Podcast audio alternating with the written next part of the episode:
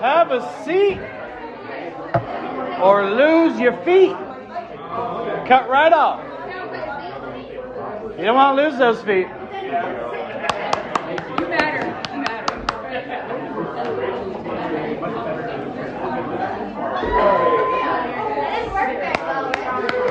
It's working a little bit. Ladies and gentlemen, good evening and welcome to Fusion Fellowship Group. It's a great night. It's a beautiful night. Um,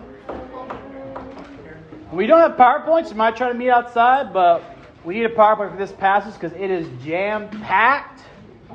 As these ladies will say, uh, it's controversial. That's why we're going to be using the PowerPoint tonight so you can see what's going on, what God's trying to say in this passage, not just take it for face value. So that's we're meeting inside tonight. Um, so this is going to be a good teaching. It's going to be really cool, and hopefully uh, the Lord's going to be here making it really clear for us all. A um, couple of announcements. Let's see here. Tonight is no fun, no activity at all. Oh wait, Tonight we are doing a craft party after this to help me prepare my crack party, craft. What? craft. Very important ending. Create some decorations for my Johnny and Friends classroom. Not a crack party. Craft. With an app. Yeah. Yes. So that's happening. If you want to help Jamie out with that, Carla also has a finger up. Uh, next Thursday, I'm not going to be here, but uh, we Oh, are going to cookout. have a themed cookout of some sort at the Duchesne's household. So stay tuned for Facebook. Uh, I'm sure they're going to get a list together of what people should bring, what Yeah. theme it is, and their address. That's next Thursday, and I'm sure there'll be more details like Sunday. Yeah. or something like that. If you guys like the hot dogs for Memorial Day, where's Alex? Alex is not here. Where's your? Oh, tell him uh, those same hot dogs. They're gonna be there. Not the same grill master though, so it might not be any good. Um, CT Saturday. I don't know if it's combined or not yet. We probably find that out one hour beforehand. But uh, Johnny and Friends next week. Be praying for that. A bunch of us are going there from this uh, for our fellowship group. I think that's it as far as plans. A bunch of people: Carlo, Jamie, myself, Tim. Um, Evan. there, yeah, Evan.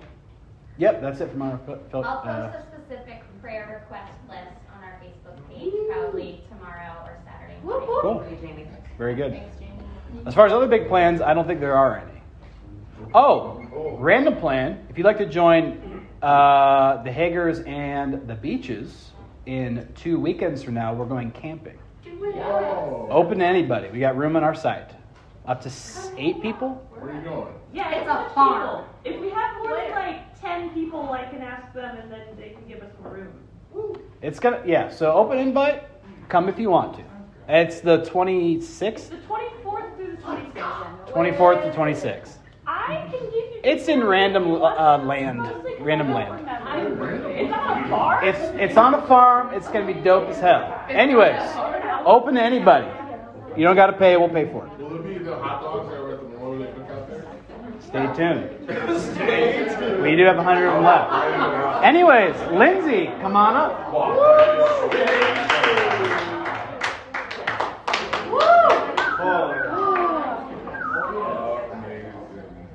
Okay, hello everyone. Um, I think I know everyone. If I don't, my name's Lindsay. Hello. Nice to meet you. Nice to meet you. Um, so tonight, uh, like Rich said, we have a difficult passage that is in front of us, and I just kind of want to uh, jump into it, sort of. Um, the first time that I read this passage, I actually had a lot of questions about it, and someone told me that, oh, this is really just a cultural thing, just for those people. It's not really relevant, and so I just kind of ignored it. Um, but that's not true with Scripture. Um, all Scripture is good for teaching and for reproof. And so that is something that we have to deal with with this very difficult passage. Um, and so I want to remind us of the goal of the book of First Timothy, the goal and the context. And so the goal The goal of our instruction is love from a pure heart, a good conscience, and a sincere faith. And then the context is Paul is writing here um, so that we should know how one ought to conduct himself in the household of God, which is the church of the living God, the pillar and support of the truth. So, this is something that is really relevant. This is something that we should really care about um, is the culture of our church, especially if we're supposed to be the pillars and support of the truth. And as our culture changes, we will be persecuted and misunderstood for following the Bible. So we want to know why we're holding to this and what it's actually saying. Um, so last week, we left off in 1 Timothy 2 8. Um, can someone get this for me? Therefore, I want the men in every place to pray, lifting up holy hands without wrath and dissension. All right, without wrath and dissension. This is what our culture dreams of. We want this utopia where everybody just kind of gets along. Um, but this is something that's really difficult to do because we're judges. We judge people uh, often based on our differences. Uh, and this is something specifically that Paul is calling out is that we have different genders. Uh, there are differences between men and women. And normally the Bible tells us to revere those differences. Um, but here it's even showing how naturally we have ungodly differences. Um, our men are often naturally fighters, they love to brawl. Uh, they're pretty brutal too. Um, I don't know if you guys have looked into it, but it's not just in the bars. We have whole sports based around this. Uh, there's UFC, MMA. Uh, yeah, there's a there's a bunch. People love to fight, and it gets gross. People, it gets bloody, it gets violent. And what Paul is saying here is that's not the place for this. Guys, leave that bar behavior behind. This is not a place for brutality. Um, and so then he calls out the women. Who can get this one for me? Likewise, I want women to adorn themselves with proper clothing, modestly and discreetly, not with braided hair and gold or pearls or costly garments, but rather by means of good works, as is proper for women making a claim to godliness. Okay, so here again, he's calling out our natural uh, ungodly behavior. As a woman, uh, I can attest that uh, we like to get attention. Uh, we like to adorn ourselves, make ourselves look beautiful, show off our riches, show off um, to get a male attention. And God's saying that that's something we need to leave at home. Again, when you go to the bar, when you see in our culture, women are kind of letting it all hang out, showing off, trying to get male attention and be chased, pursued. But God's saying that's not the place. This isn't what we want. So, are we just supposed to make ourselves as ugly as possible? Just be super drab, hide. No, that's not what he's saying here either. Um, there are specific times that pearls and gold and braids are appropriate, like at weddings. We're supposed to use these things well. Um, he's not banning that, but he's calling out the shallowness of our culture. It's we're not just showing off and being all about appearances and riches and sexy adornments, but God is calling us to be people of substance.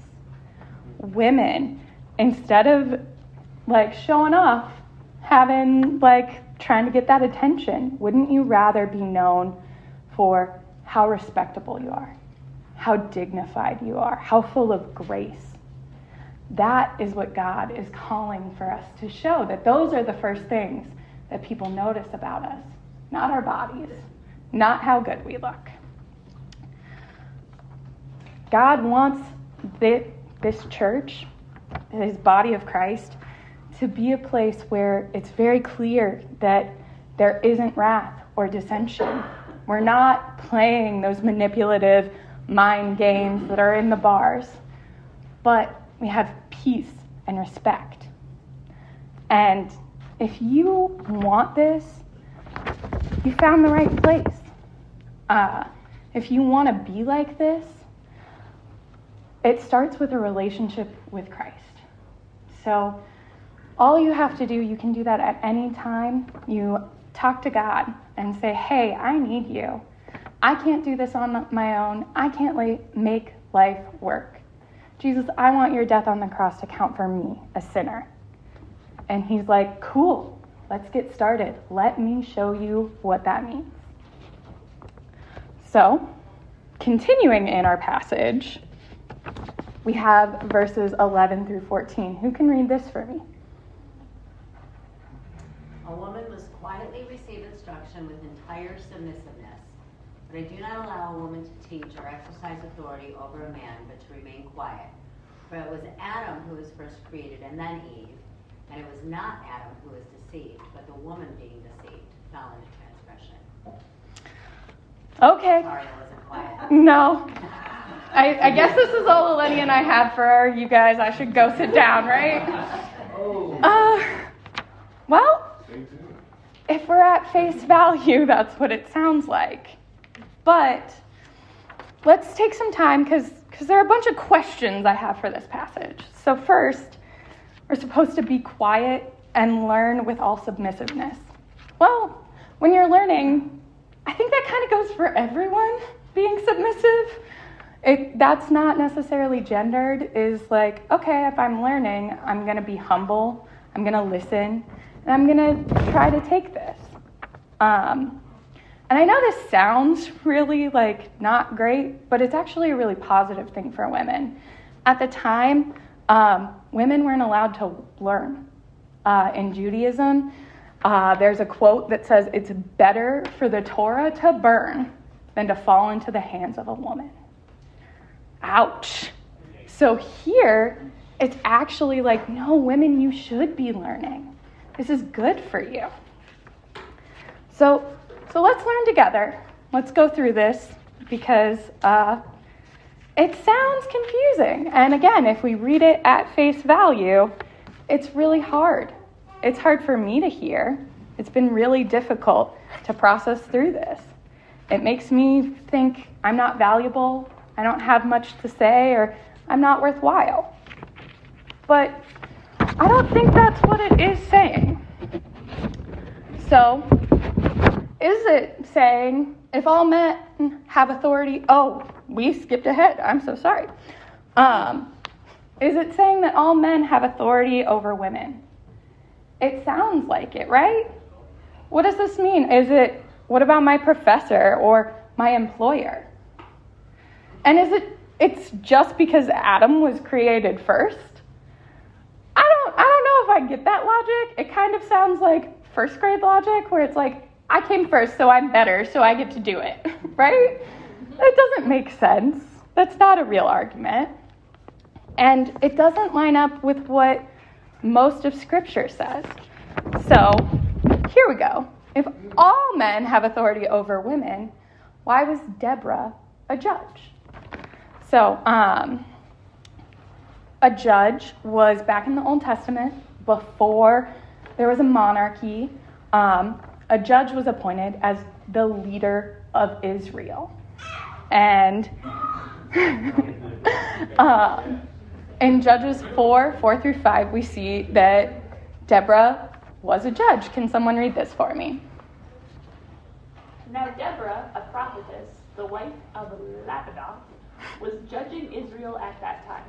She used to sit under the palm tree of Deborah, between Ramah and Bethel, in the hill country of Ephraim, and the sons of Israel came up to her for judgment. Okay, so she's judging both men and women. the sons of Israel came up for her judgment.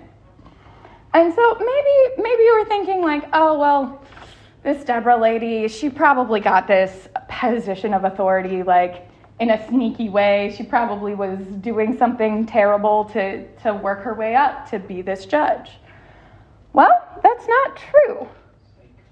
Psych. Can someone get this verse for me? Then the Lord raised, raised up judges who delivered them from the hands of those who plundered them. Okay, so God is the one who appoints judges. He put Deborah in charge of all of Israel. Okay? And then, as I'm thinking more, well, I know some other women leaders in the Bible. Um, what about them? There's a lot in the New Testament specifically. And so uh, we have Phoebe here. Um, she was a deaconess. And Paul even claims that she ministered to him, that she was giving him direction and leading. Um, we also have Priscilla. Uh, it's Prisca is the nickname here, um, but she was a fellow worker with Paul, and she helped lead Apollos in more knowledge of Christ. And as we see here, her name is listed first, which is kind of a big deal in the Greek. Um, they would put the most important or the dominant leader beforehand. And so she is before her husband, which is kind of a big deal. And then also, we have uh, Junia. Right here, it was translated Junius, but if you look at the Greek, it's actually Junia. It is a woman. And she is outstanding among the apostles. That is what uh, Paul says here that she was an apostle, she was a church planter, and she was outstanding. Okay, so maybe Paul got confused when he, he was writing all of this, or he changed his mind um, when he was writing First Timothy. But if so, why would Paul misuse the Bible? Uh, he quotes from Genesis 2 and uh, makes it out that women are more easily duped. Ah, you know, Adam came first, and then Eve was the one who was deceived. She was gullible. She fell into transgression. Um, but if, again, we look at the uh, Genesis passage, the serpent is talking and he uses the plural form of you. There's more than one person there, and it was Adam. He was standing right there at the deception. He was letting his wife do all of the talking, and he heard from God straight up, don't do this. And he let it happen. He was not deceived, he fully knew and transgressed. So he's responsible. But but even if even if that part maybe we're misunderstanding, which I don't think we are, but giving Paul some credit, maybe women are more easily duped. Maybe that's true. But then why would we trust them to teach other women and children? Um, uh, can someone get this verse for me? Older women likewise are to be reverent in their behavior, not malicious gossips, nor enslaved to much wine, teaching what is good, so that they may encourage the young women to love their husbands, to love their children. Teaching women what is good. Wouldn't if women were more easily duped, wouldn't you either not have them teach other women or only let them teach the men? If men are so much smarter, they could pick out all of the, the lies and the deception, right? And Paul wrote this book.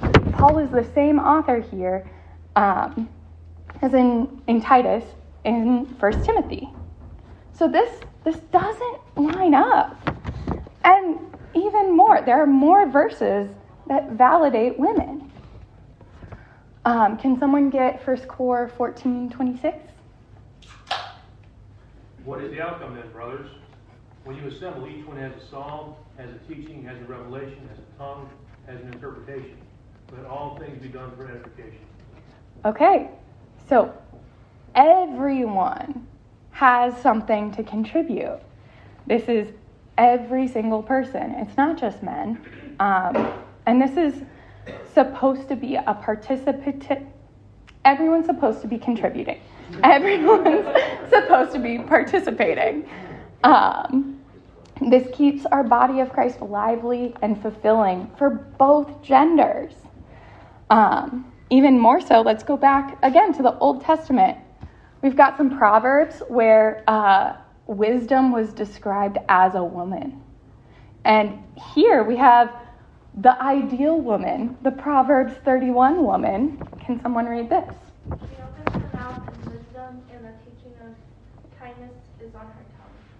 Right. She ha- she's teaching. She has wisdom. She is not easily duped.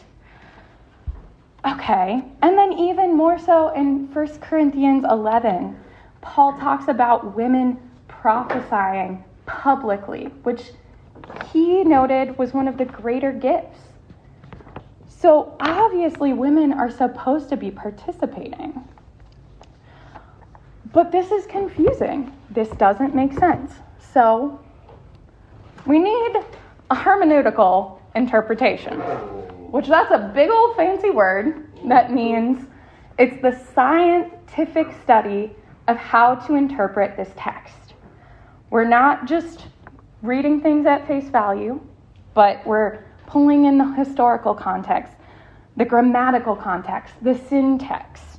Um, this is something that we do with your basic textbook, your history books, science, math. You know, we use this all the time. This isn't anything different.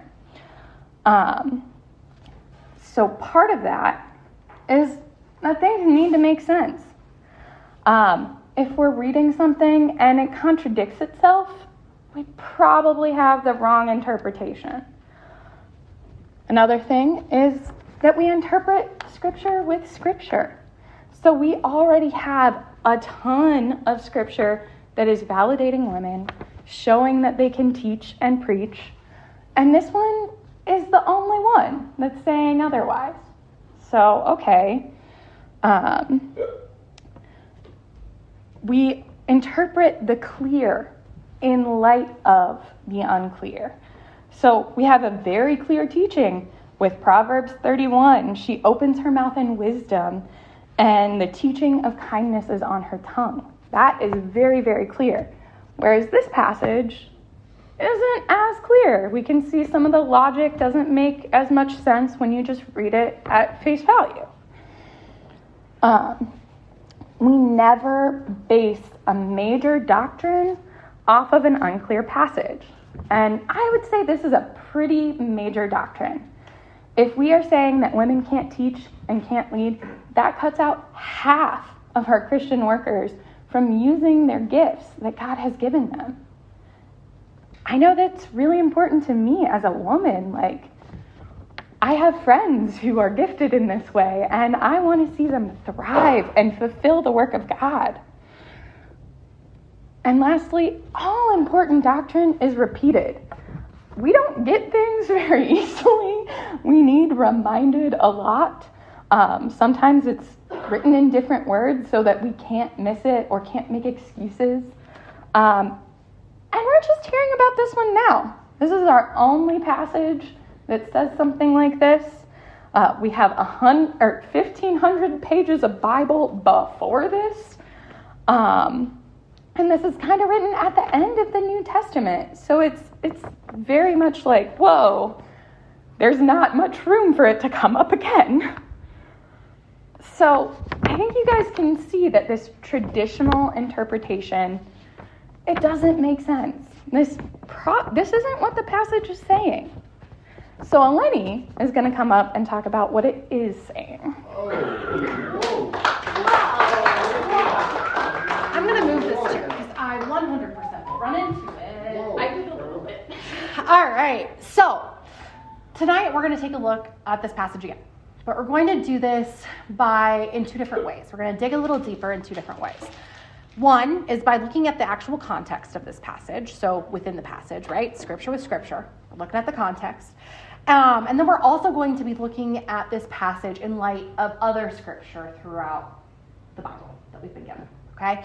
this hermeneutical interpretation. Super fancy way of saying we're going to actually study the Bible, which is pretty cool. Um, I will say, like Lindsay, this was not an easy one to study. um, I'm loud and I like talking. So to be told to like not do those things kind of rubbed me the wrong way. I think when uh, the first time I was reading this passage in preparation for this, it wasn't the first time I'd read it, but before I just kind of like skimmed through it. I literally called Justin and was like, I don't want to teach this. No. And he goes, Well, okay, you know, things are changing. You might not have to, blah, blah, blah. And then I got excited. I was like, I'm not going to have to teach this. Someone else is. And then it was me. And I was like, Okay, God, this will be fun. So, to other women, I get being uncomfortable. I get it if it's rubbing you a little bit the wrong way. So let's dive into the passage and kind of try to make sense and interpret the unclear in light of the clear. Okay? So let's take a look at this passage one more time. Whoa, it started from the beginning. All right, so let's take a look here. We're going to go through. This is the part that's like, it makes me feel uncomfortable. All right? A woman must quietly receive instruction with entire submissiveness. But I do not allow a woman to teach or to ex- exercise authority over a man but to remain quiet. For it was Adam who was first created, and then Eve. And it was not Adam who was deceived, but the woman was deceived and became a wrongdoer. And so, in this passage, if you were to look at the original Greek that it was written, the word for woman and the word for man can mean different things. So, the word that they're using here in the original Greek is ener for man and gunyer or gune for women. And this can be interpreted as man and woman or as husband and wife. The way that you tell the difference between those two things is by the context of the actual passage. So then I'm looking at this when I was looking at it and like, well, then why was it translated this way? Because that sucks for woman, right? Well, look at the history of the church. Not the early church, but like, you know, during the Roman times. There's a lot of misogyny. Roman Catholicism did a lot to keep women quiet and submissive and away from everything else. The Puritan era. Okay? There was a lot of misogyny in the early in the church. And there were a lot of people that were translating the Bible that wanted women to not really have a role. And so that could have been one of the reasons. But thankfully, we have the original Greek text we can see that the word could have been used as husband and wife. And if we look at the passage here, they're talking about Adam and Eve. Adam and Eve are the first marriage. So they're talking about marriage here, which means husband and wife. And so if you're looking at this, it could say a wife must quietly receive instruction with entire submissiveness. Submissiveness. Wow. But I do not allow a wife to teach or exercise authority over her husband, but to remain quiet. For it was Adam who was first created, and then Eve. And it was not Adam who was deceived, but his wife was deceived and became a wrongdoer. So this is how it could look. And this is more in line with other passages about marriage in the Bible. So we're going to race through three different places that we've already talked about, right? Um, well, specifically, we've talked about Ephesians 5. That was our last teaching series. We had a whole teaching about marriage on it, right? In it, and about women and being submissive. And it says in Ephesians 5 22 to 23. Could someone read this for me, please? Wives, subject yourselves to your own husbands as to the Lord. For the husband is the head of the wife, as Christ also is the head of the church, he himself being the Savior of the body. Okay, awesome. So that's one passage where they're talking, it seems a lot more similar in the context of husband and wife, right? And then we also have 1 Corinthians, verse, um, chapter 11, verse 3. But I want you to understand that Christ is the head of every man, and the man is the head of a woman, and God is the head of Christ. And then again, we have something very similar in 1 Peter 3, one verses 1 and 2. In the same way, you wives, be subject to your own husbands, so that even, even if any of them are disobedient to the word, they may be won over without a word by the behavior of their wives as they observe your pure and respectful behavior. So you can see that in light of other scripture, it would make sense that this passage, 1 Timothy in 1 Timothy 2, is really referring to husband and wife. But to better understand the passage, then we need to look at that first marriage. We need to look at Adam and Eve. which means we have to go all the way to the beginning. We got to go all the way back to Genesis. All right, so we're going to take a look and spend a little bit of time in Genesis 2 because that is what Paul is pointing to. In Genesis 2, God is highlighting the differences between men and women. And so we're going to take, I'm going to take us in a little bit of a deeper dive into those differences. But I have a little bit of a caveat.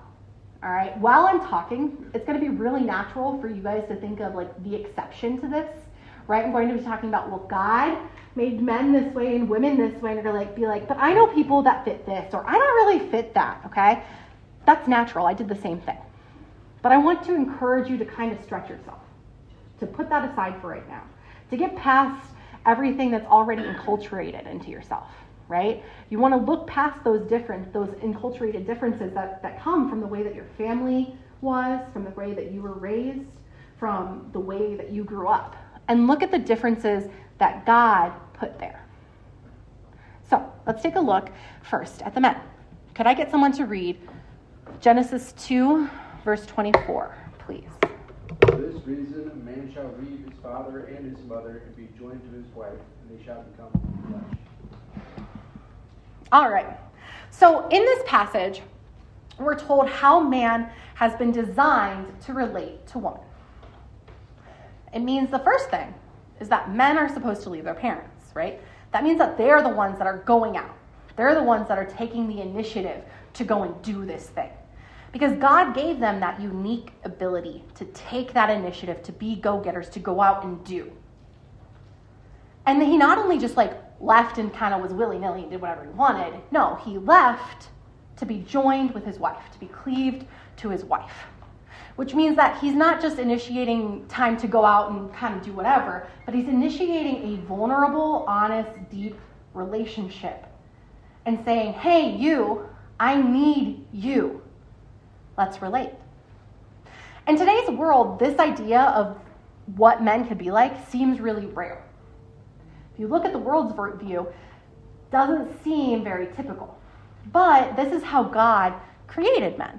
And it means that men are the happiest when they're initiating this role, when they're going out and initiating those relationships, those vulnerable, real relationships. We can also gain some insight from God's commission to Adam. Can someone read Genesis 2:15 for me, please? Then the Lord took the man and put him in the garden, uh, the Garden of Eden, to cultivate it and tend it. So God gave Adam a job. He said, "Hey, here's the world. Tend to it make it better, do something with it. And if we even look in the world system, right? What do men like to do? Things. They like to do things. All right. So, for example, for example, um, when before Justin and I started dating officially, we would go on what we called not date dates. Okay, I would literally tell people, "Oh, you've got a not date date with someone." All right. So our very first not date date, he asked me on. I was so excited. I was like, okay, we're gonna like go for a walk by the river. We're gonna go get some dinner. It's gonna be really sweet. That's not what it was. Instead, he took me to this Middle Eastern market and we went back to his parents' house and we made hummus. Which, looking back, was really cool, um, but not what I expected right? But here's this man who's like, oh, we're to go do this thing that I like to do make hummus. Cool. Sounds good. All right. But let's talk about women a little bit here. Let's can someone read Genesis 2:18 for me, please? Then the Lord God said, It is not good for the man to be alone. I will make him a helper suitable for him. All right. So, the adjective to describe a woman is helper. All right. So, fun fact in the Old Testament, the word that is used here for helper is used 20 times to describe the role that God plays in our life. But it's only used once to describe a woman, to describe a person. And that is a woman. That's significant. And so in our own lives, we see God as very significant. We ask Him for His help, we ask Him for his insight. We don't see God as inferior for helping us. We see him as extremely significant and important. And so this shows that women have a very significant role in general. It also shows that this woman, Eve, women were created for men's sake. In this case, Eve was created for Adam's sake. Because Adam was lonely. And God literally said, It's not good for you to be alone. So I'm going to give you a solution this woman. And when Eve is there, Adam literally breaks out in song about this woman because he's not alone anymore. And so this shows that women have a really unique capacity for relationships, right? We are the relational side of existence. Think about it. Which parent typically would you call if you like were really upset and you wanted to have a heart to heart with someone? You'd probably call your mom. Now, I have an example of this in my own life, kind of the antithesis of this. I had a really bad day teaching one day, like really bad. I wanted to quit. It was way back when I was working in Akron. I was just done. And so my mom didn't pick up when I called her. So I was like, okay, cool, I'll call my dad.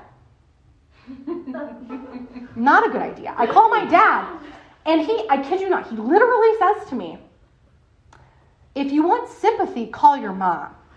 If you want something fixed, call me. Don't call me unless you want something fixed. And then hung up the phone. Um, we have since moved past that. All right. He like came back and was like, I said those things, and I was like, Yeah, that's why I don't really call you very often. He's like, Oops. you know, but it kind of shows that women just naturally are more relational, right? And the world sees it this way too, right? I found this comic on, um, there's this really famous, well, I think it's famous, web comic called um, XKCD. Has anyone ever heard this? Anyway, they're pretty funny. I enjoy them a lot. I know Becky likes them too, and Justin and Evan. All right, so I found this. It's how to how how men make friends. All right. So presenting how to make friends, and it's two men. All right. One man says to another, "Want to go eat food together?" Well, we could also sit together and talk without eating. I don't need to eat. I mean, I do need to eat, but if you just want to eat, we could just talk. I mean, I can eat later. It turns out I still haven't figured it out. All right? So even in the world, the world gets it, right? They're not the super relational, they're not intuitively good at the relational side of things at all. And in the world in general, we see this. In the 2020 census um, that just happened, for every five people that got married, 2.3 people got divorced. I don't know how 0.3 of a person got divorced, but statistics, there's math there. They told me there's math there. Okay, I looked at the CDC. That's a lot. That's about a 50% divorce rate. And that 50% divorce rate has kind of held steady for a very long time. And the thing is, not as many people are getting married. More people are just cohabitating. And the people that are cohabitating that break up don't have to report it because they don't have to legally do anything about it. So this percentage could actually be a lot higher. We just don't have the data to support it. So the thing is, these differences between men and women naturally people tend to divide over these differences. But God intended something very different. He intended for these differences to complement one another. And so he doesn't God doesn't want these differences to naturally result in division and alienation. Actually, he wants to have this solution. He's like, I don't want there to be alienation. I don't want there to be division. So God's solution was to establish authority specifically in marriage. And that authority is husband. You know, in verse 14, and it was not Adam who was deceived, but the woman was deceived and became the wrongdoer. This is Adam's mess, like Lindsay said. Adam was there. Adam was the one that was told, don't eat this fruit. He was told by God. And he was there when the snake deceived Eve. And he let it happen. So it's Adam's mess, not Eve's. Eve was tricked, but Adam, Adam did this knowingly. So, what does this passage actually say? Could someone read 1 Timothy 2, verse 12 for me, please? But I do not allow a woman to teach or to exercise authority over a man, but to remain quiet. All right, so I want to break this down a little bit more, and we're going to talk about the original Greek words for different parts. All right, so this word authority isn't the typical word for authority, which is exousia. Other places in the Bible is exousia, but that's not the word for authority that is used here. Instead, it's authentein, which is very unique to just this passage. So it was a very deliberate choice on Paul's part. And so that version of authentein, right, that authority, actually means to domineer or to take control over. So Paul is saying that he doesn't want women, a wife, to domineer her husband, to try to control her husband. And this part about be remaining quiet, Paul's not saying be silent forever. Lindsay talked about that. There were women prophesying, teaching, all of these things. They were prophetesses, they were leading. But he's saying to remain quiet for the purpose of learning. And actually, the same word for quiet, Lindsay kind of touched on it earlier. It wasn't just like a singular, like just the women do this. It was like everybody in the body of Christ should probably be quiet when people are teaching so you can learn. And saying that wives should avoid jumping in ahead of their husbands and kind of stirring up that controversy. So, what it really means is that a wife and a husband should be able to speak as one voice because they become one, right? So if they aren't in agreement, if there's an issue, then he's encouraging men and women, their husband and wife, to discuss that issue in private and then come forward together. Now, Justin and I have done this um, many times over our marriage. Uh, one of the more recent, I guess now it's not as recent as it is in my brain. Um, right after I had Sylvia, uh, we were in the middle of COVID.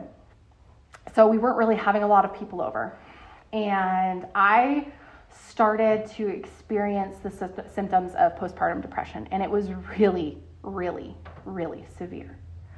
Um, in my head, it was saying, No one cares about me, no one is my friend, I am alone. I'd be better off if I wasn't here. And obviously, Justin and I disagreed on that point. But we were able to come together and my husband was able to come alongside me and say, No, those things aren't true. No, I think you need to listen to your doctors when they tell you you have postpartum depression, you need to be on medication. And it took a while to get there, but it did. And we were able to come into agreement, and things are a lot better now. Because it turns out I did have postpartum depression. It was something I was really suffering through. And I'm so grateful that he was willing to speak into my life and say, hey, we're in disagreement on this. I think you need to go this way. And I'm thankful that I was willing to listen and go his way and be submissive in that way. But again, like Lindsay was saying, this doesn't mean that any man can go and teach any woman and expect that they be submissive to them. It's just in the context of marriage. Okay? Because it'd be really weird if someone else was like, you have to submit to me. And I'd be like, I'm married. I don't have to do that. I probably wouldn't react very well, be real. Um, so it also means that women have a very dignified and vital role to play in the body of Christ, in the world. And it goes against the cultural norms. Could someone read verse 15 for me, please? But women will be preserved through childbirth if they continue in faith, love, and sanctity with moderation. Okay. So this word right here, preserved, the original Greek word is sozo. All right. And it means that they would, it means to save, to heal, to deliver, to be made whole, to be made alive. Through this really beautiful blessing of motherhood. It's a really special blessing um, in the role of motherhood, and it really relates to woman's sanctification through the raising of her children. And it's mysterious and it's spiritual, but there is a fundamental biological change that happens within a woman as they go through having a child or as they go through raising a child. And we've proven this physically, right? There was a Columbia study that wasn't too long ago where they studied the hormone oxytocin that was released in men and women when they hugged dogs. Turns out women's system were flooded with this good hormone, right? And men didn't have it, like at all. And it's, so they were saying that, like, this shows that there is a fundamental physical change when it comes to a woman taking care of something else and raising something else.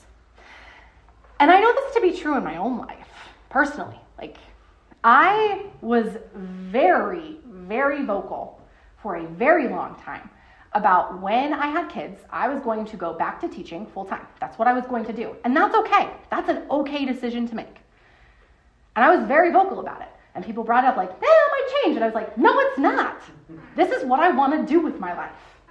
What are you talking about? No.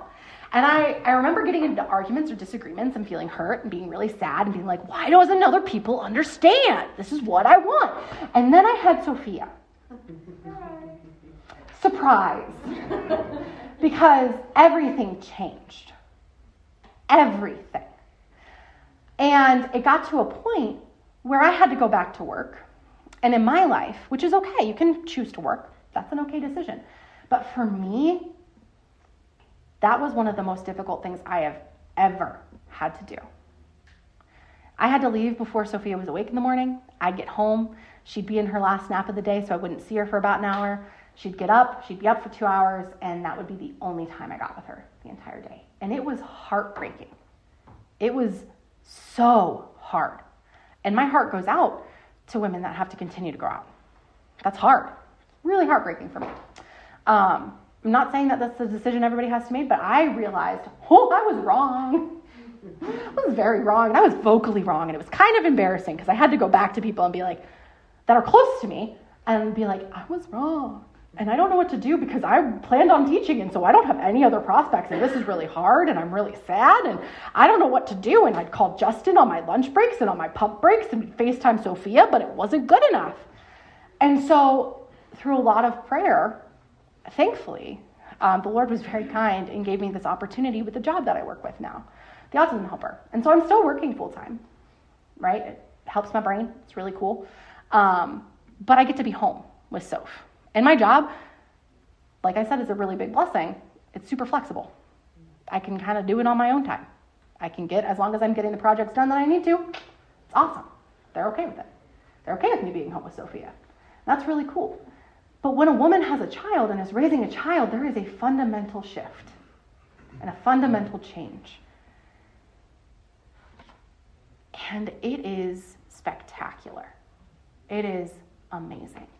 And I can see why Paul would say this that they're preserved through this, they're made whole. And this goes out to raising kids. It's not just having them, it's raising them, raising those children. But what does this actually mean for us today? Well, it means that men and women have different roles in our fellowship. We have different strengths and different weaknesses, and that's a good thing. It's a very good thing that we're not all the same person. Have you guys not seen the Stepford Wives? That looks horrible. we're different, right? And so rather than divide, let those differences divide us, we need to learn how to depend on one another, learn to learn from each other. And we can see in 1 Corinthians, oh yeah, by the way, this is another funny video, the comic that I found. It's uh, about child being a pregnant. It's neat how you can contain a factory for making more of you within you pretty funny. Anyways, um, I was supposed to show that earlier. I forgot. But 1 Corinthians, 1 Corinthians 12 21. And the eye cannot say to the hand, I have no need of you. Or again, the head to the feet, I have no need of you. And so we need, this goes through the unity and the diversity of the body of Christ, right? The hand, the eye, the head, the feet, those are all pretty necessary things. Pretty necessary. We all need each other, it's vital. So we need to learn how to learn from one another, despite our differences. It also means that in marriage, we need to listen to what's said in Ephesians 5:21, to be subject to one another in the fear of Christ. This is the way that we're supposed to be submitting to each other. Husbands need to learn and listen to their wives, and they could help you to become more relational. Wives need to learn and listen from their, to their husbands They can show you, teach you how to be more initiative, more practical, more functional. I know for me, um, I asked Justin's permission to share this, but um, in our marriage, um, I've been able, he's even said, like, you've shown me the importance of people. Like before, I didn't really have that. But now you've shown me the importance of this friendship, the importance of people, the importance of loving people in your life. And for me, he's been able to teach me that, like, one, how my emotions don't have to rule me all the time. I can be a lot more stable than I was. And just because someone doesn't talk to me, it doesn't mean that they hate me. Mm-hmm. but if you're not married, you can practice within this with your, this friendship in the body of Christ. Because in Genesis 2, it talked about how the two became one, right? And like when we're preparing for marriage, we're like, yeah, the two became one, sexy time, right? but really, marriage is only like 10% about that sex. Only like 10% sex and 90% friendship. And it's that friendship developed with another person. It's that communication, that time spent, the learning together, the, the being there for one another. That's what the majority of your marriage really is. And so, in order to learn how to have a good marriage, you got to learn how to be a good friend and have friendships with people of the other se- opposite sex, too. Even if you're married, it's still good to practice this. You know, it's probably not good if they're your best friend, like someone of the opposite sex being your best friend. It's not a good thing. Your husband's supposed to be that, or your wife. Um, but someone that you talk to and relate with and are talking about real things, as long as you're talking to your husband or wife about those things, it's still really good to have that relationship, that practice. And then if you don't have a relationship with God, I want you to know that even though there's this difficult, kind of really uncomfortable passage, I hope that you're able to see that God loves you. And God sees men as and women as different but equal. And so I want to encourage you to keep investigating, keep asking questions, keep asking hard questions because God can take it. And if you want to experience this friendship, this thing that actually works, keep on investigating God. And if you're like, yeah, I want that, then I suggest that you pray and you say, God, I am a sinner. I'm not good enough. I need your son's death on the cross to count for my sins. I want a friendship with you. I want a relationship with you. Because the foundation of marriage, the foundation of these friendships that last, that work, where there's dif- differences, but it's okay, they're founded in God. Because God loved us first. And so then we're able to go out and love other people. So that's all that Lindsay and I had for tonight. If you guys have any questions or comments,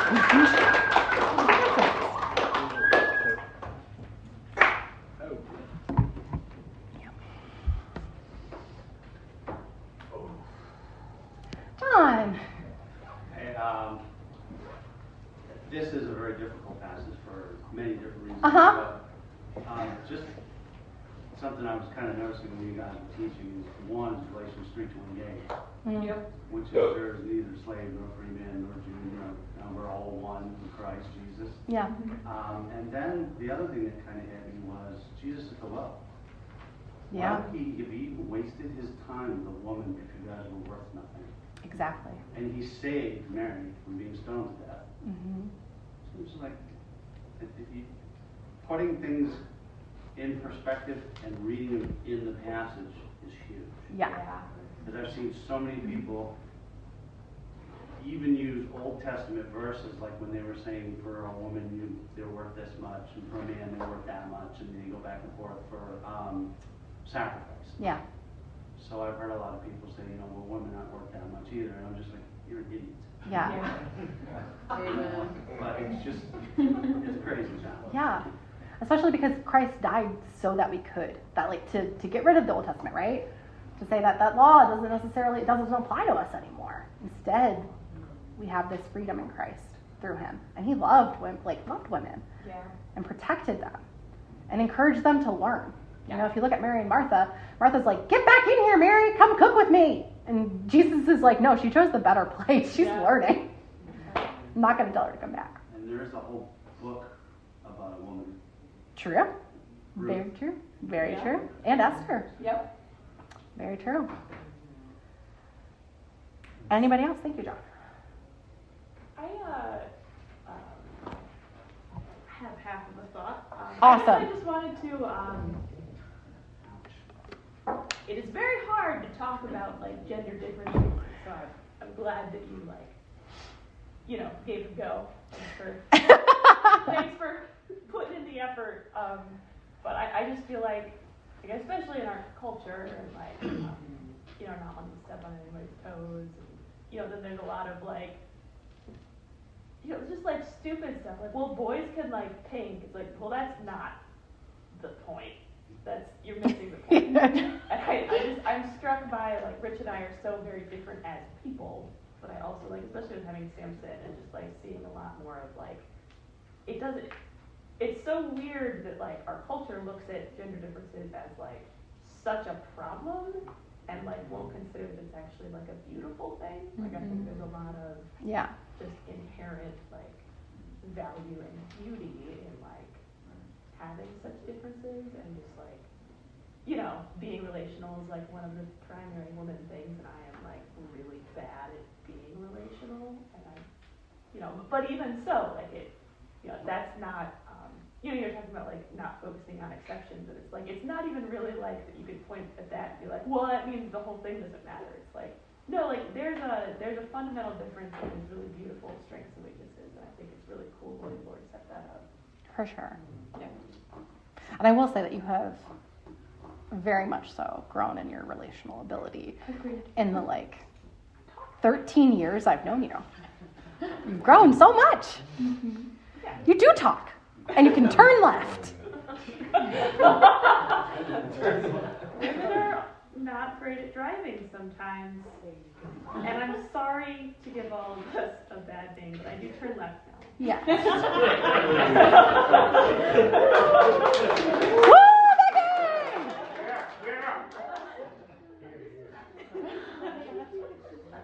She she had a hard time. She lived on a really busy road, and I would be like going car places with her because I didn't have a car, and so she'd be driving me and turning left. I had a car, but Eleni was very assertive, so that's that's how we. That's how our relationship worked. Was she would drive, and I would go go, and she'd turn.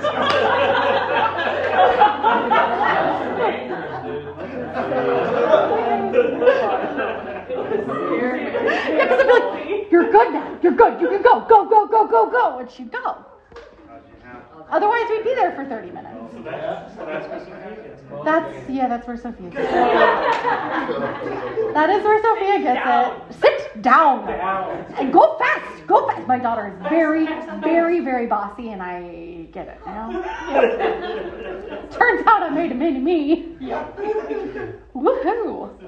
I have something to share. Um, so, if you look on YouTube and all these theologians and a lot of pastors, you look at their interpretation of this passage, and it's like, yeah, are not allowed to teach. They should be pastors, and maybe they should be like they'll say you they can teach other women and kids, but absolutely not. They should not be teaching the word of God at all.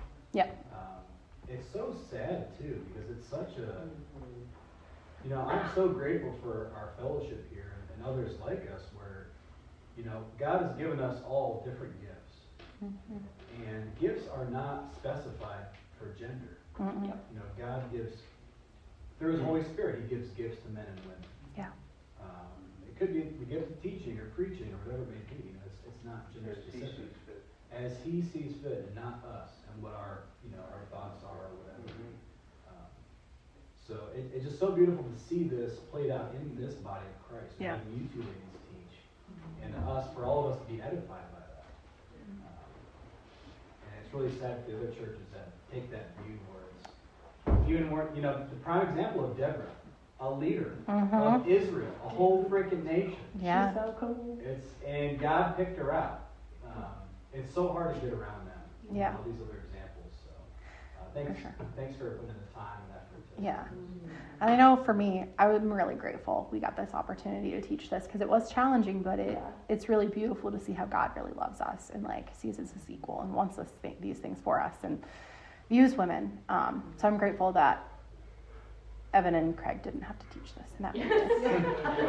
it's like you're taking half of the damn gifting Right? out of the whole church. I know, and I'm really grateful because like my mom, my grandparents, my grandma was um, loved the Lord, but she was raised in Greek Orthodox, and so one of the most prized possessions I have of her um, was her Bible after she died, because she would study it in secret in the mornings.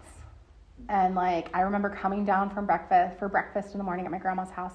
She'd be in her Bible. And so I have this Bible that's full of things that she's written, but you can also see where she had to erase it really fast. And like different, like just kind of, she's erased these things because she couldn't let the um, priest see it. And she would like have these women Bible studies that were, they would, they were just having women's hour. They were having coffee. They're coming over for Kaludia. And so she would have like these secret Bible studies through the Orthodox Church, but it's sad that she had to do that. Yeah. And it's so freeing that that's not what God actually intended for us. Yeah. Yeah, so like a typical strong clerical woman, this whole idea of submitting to the husband. Oh, Yeah. such a struggle for such a long time. And I was actually talking to my friend Rana about this a couple weeks ago because she's a full, she's not a believer, full out feminist, whatever. She's kind of bashing this aspect of scripture. And one of the things that I always go back to, and it's so true, and I wish I had gotten it like 20 years ago in my marriage, but it's just God's design. Mhm. And if we would learn to just be obedient to God's design, and He set it up that way because that's what's best for us and most healthy for us and when we're happiest. Yeah. You know, when He created the marriage, it's not like it's everything He created. He created it as good, and we screw it up, right? And marriage, He just created that way for some order, so it wouldn't be chaos Yeah. and mayhem. And for many years of my marriage, it was chaos and mayhem. Well, Yep. I don't have to look far to figure out why. Yeah. Right? I was just totally fighting God's design. Yeah. So, yeah, good, good job, ladies. Thank you. I think that's it exactly. I, so one of the, when I first started coming around, like one of the first home churches I went to, there was a teach, I had teaching on this Ephesians passage, wives, submit to your husband. Had just gotten divorced. I was not a believer. I was ready to walk. Mhm. And it took me like months and months and months to realize it was not submission to my husband as so much as I didn't want um, to acknowledge God's authority. Yeah. So that whole, like Terry said, that, that's what it comes down to in, in everything. Yeah. And and thank you, ladies, both for doing this. I, I read this and went, oh, I'm so glad it's not me. Yeah, I'm pretty sure Keith said the same thing. Like, Yeah. that's great. But no, it's so true. And like, how beautiful is that God is so patient and is like wants you to question and wants you to interact with Him in that way, and like was patient enough to last those months. Yeah. Like that is, and before that, the rest of your life before that. Like it's so beautiful how patient and loving He is. It's really I cool. just waited till I was ready. Just Exactly. like, Yeah. It's really cool. Something that I think is really cool with those distinctions you're making and uh, sort of in a marriage, like uh, this different uh, complementary strengths of men and women. Talking about how childbirth is, is a, a path for sanctification towards relationships. And uh, I, I just saw that a lot uh, growing up um, with just how different our family was from how like previous generations in my family were Mhm. uh, where the word wasn't involved at all. Uh, where like yes, my you know with all the and you, and you, you talk. I feel, I feel like every single time you do a teaching, you talk about uh, some aspect of your family that was dysfunctional, like growing Yeah. up, and how much of an impact you know you've had in them and in that family, bringing Christ back to them. But like maybe Justin a lot of time had to identify a lot of that stuff for you, like I said, a lot of direction, but Oh, yeah. for, for Sophia it's as well going forward, like you're the one who's best equipped to communicate that to her, Yeah. uh, which is super sweet because she's going to grow up in a family vastly different. So grateful for that, man. And like some of the stories I'm going to tell her later on, like with how much your role with your your parents has changed their walks and their lives with the Lord. But she's going to be like, they're not like that at all. And you're going to be like, yes, it took so much work that you didn't. Uh huh. You know, she's going to Yeah. be able to love people much better as a result of that. So that's Yeah. really sweet. You know? Yeah, I know. Thank you for saying that because, like, I know in our marriage, like, Justin definitely has a huge role with my Yeah. family because I'm like blinded by rage sometimes, and I'm like Yep. so mad. He's like, "Your dad's just messing with you, man," and I'm like, Why would he say those things to mess with me? He's like, because that's your dad. Yeah. Why don't you calm down? Go take a walk or something. I'm like, well, I just want to argue with him and make him say I'm right. He's like, he's not going to, dude. Yeah. So grateful for that. Much better relationship with my dad because of him. Because of the Lord. It's not about the other person, it's about you. Mm-hmm. I know. John. I know. The Zynga. The Zynga.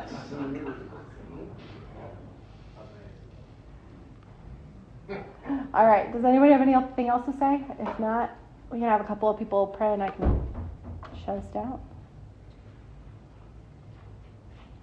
Well, Lord, thank you for uh, gathering us all here. We just uh, thank you for this teaching tonight, God. Just, uh, really edified by it. Thank you, God, that you care for all people.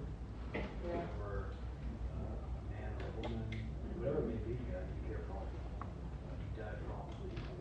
So thank you for that, Lord. Thank you for that free gift there. Thank you for just allowing us to experience true freedom and true life in you, your Son. Uh, we just, uh, I don't we pray we can have some uh, great fellowship here tonight. We walk out of here with uh, conviction. Uh, just pray for our culture, Lord. Yeah. So, some people are so lost and confused. I pray, God, that they would uh, acknowledge you. Yeah, Jesus, I am in that prayer. I know so many people that are in so many, like, really messed up dysfunctional relationships, and they're just, it, it floundering around trying to figure it out. And it, it's heartbreaking, Jesus, it really is heartbreaking. And, you know, they don't have you, and I don't know how they're gonna navigate those waters, so I do just pray for those people, um, because it's, you, you're key, you're key in trying to figure out how to make relationships work. So thank you that you're so patient in teaching us, Lord.